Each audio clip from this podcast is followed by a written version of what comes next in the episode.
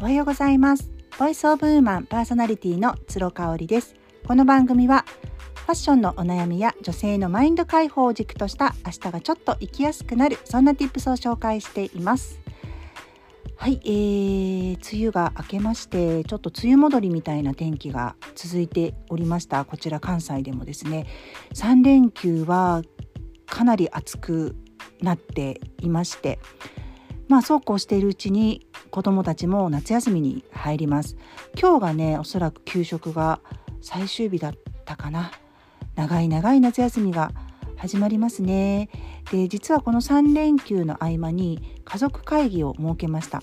先日昨日かな配信した OURHOME Emi さんの、えー、 Voicy を聞いてあうちもやろうって思って取り入れたことなんですけれども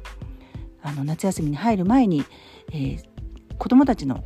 カレンダーをね、えー、主人に作ってもらいましてパワポかエクセルかどっちかだと思うんですけれども作ってもらいまして、まあ、それぞれの、えー、夏季講習の塾の日で楽しい予定も入れるっていうそういうことで作ってもらったんですね。でうちで我が家の場合それをするとですね、まあ、ゲームが好きだったりとかするのでもう早く話を切り上げさせられるんですよ。心ここにあらずっていう感じに態度になるので、まあ、それで私がすごい怒るんですけど私とか主人が怒るんですけれどもあのそれは良くないなと思っていたので、えーと、お昼に近所の居酒屋さんでねあの4人が大好きな居酒屋さんがあるんですけれどもそこに行ってお昼を食べながらあのご飯が来るまでの間にやりました。まあ賞味10分ぐらい10分なかったかなっていう感じなんですけれどもあのやる気があったかどうかって聞く気があったかどうかっていうとかなり微妙でもあの家にいるよりかは良かったんじゃないかなっていうふうに思います。でねまああのまた何かでスクショしてあげたいなと思うんですけどメルマガかなんかに。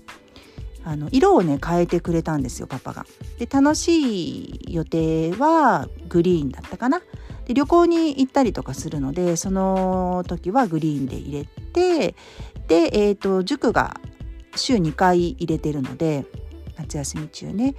えー、オレンジにしてみたいな感じにしてました。で空欄で何も入ってない日は予定がない日だよっていうことにしてます。ただ予定がない日であっても午前中はタブレット禁止っていう風にしました。もうねうちはあの土日になると週末になるとですねもう朝早くから起きてきてもう前の日も結構遅くまでね起きてるにもかかわらず、まあ、朝早く起きてきてすぐねゲームとか YouTube を見始めるんですね。まあかなり緩いと思いますもうはっきり言って、まあ、私と主人がそこら辺は合意しておりまして、まあ、週末ぐらいはいいよねっていう風にしてるからなんですよね。でも夏休み1ヶ月以上ある夏休みでそれをやられてしまうと本当に私自身が困ってしまうしあの全くこう話を聞いてくれる体制でなくなってしまうんですよね子どもたちが。やっぱああいうのってすごいですね中毒性があるのでもう一回タブレットに向かってしまうと話しかけても本当になんかこう心ここにあらずになってしまうので怖いなと思うんですがなのでまあ午前中は家のお手伝いとあと運動ですね。外に行って公園で遊ぶもよし散歩してくるもよし、うん、YouTube 見てまあ YouTube は見ないか。なんか家の中でこうストレッチするもよしね、それで午前中は過ごしましょうタブレットなしで行きましょうというふうにしてます。であの午後はあの好きなように過ごしていいよってお友達と出かけてもいいし、まあ、タブレット見たりとかしてもいいよっていうふうに伝えています。甘いよね。だいぶ甘いと思います。私がね小学校の時はとにかく本を読みなさいっていうことでまあパソコンとかゲームとかも買ってもらえなかったっていうのもあったんですけど図書館によく行ってました。週1ぐらいで行っては5冊ぐらい借りてその5冊を1週間の間に読み切って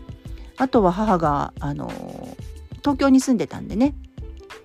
うちのあの我が父のあの働いていた銀行のあの持つ、えーと、プールがあったんですよね今もあるのかな？バブルの時代だからねなんかもう結構大きな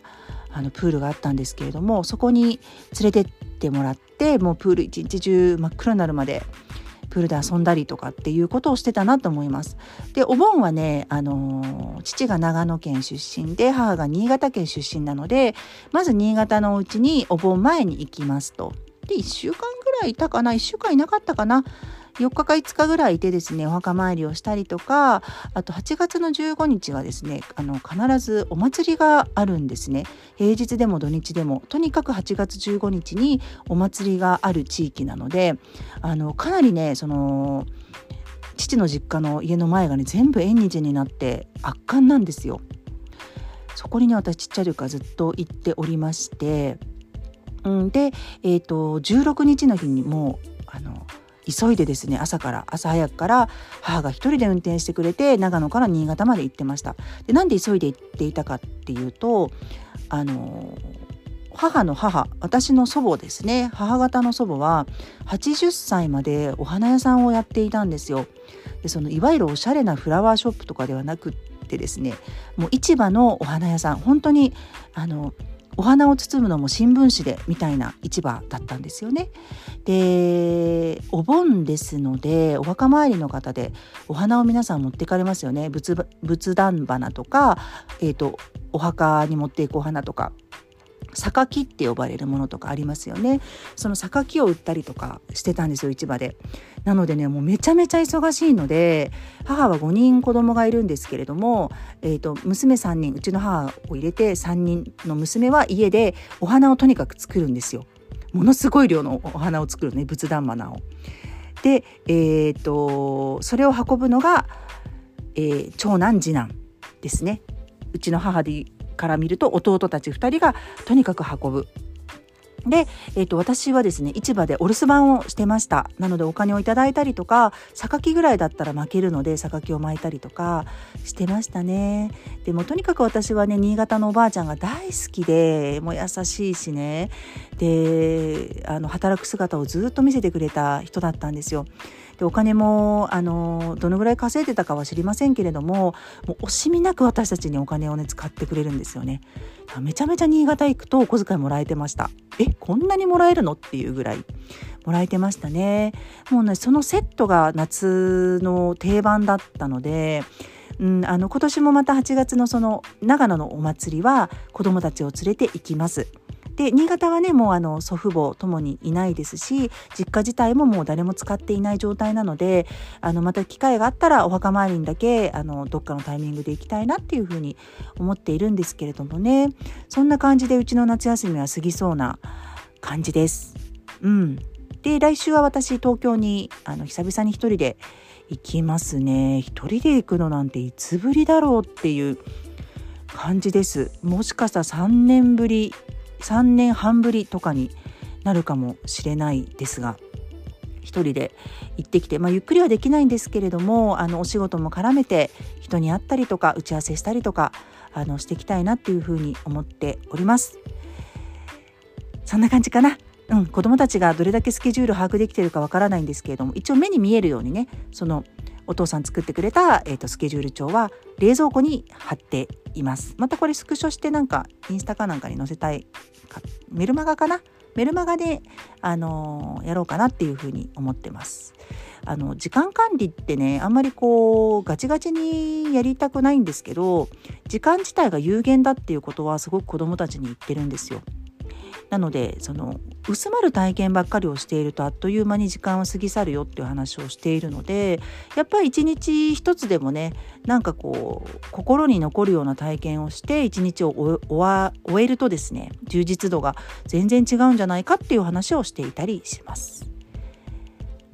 はい、それではまた明日お会いしましょう。さようなら。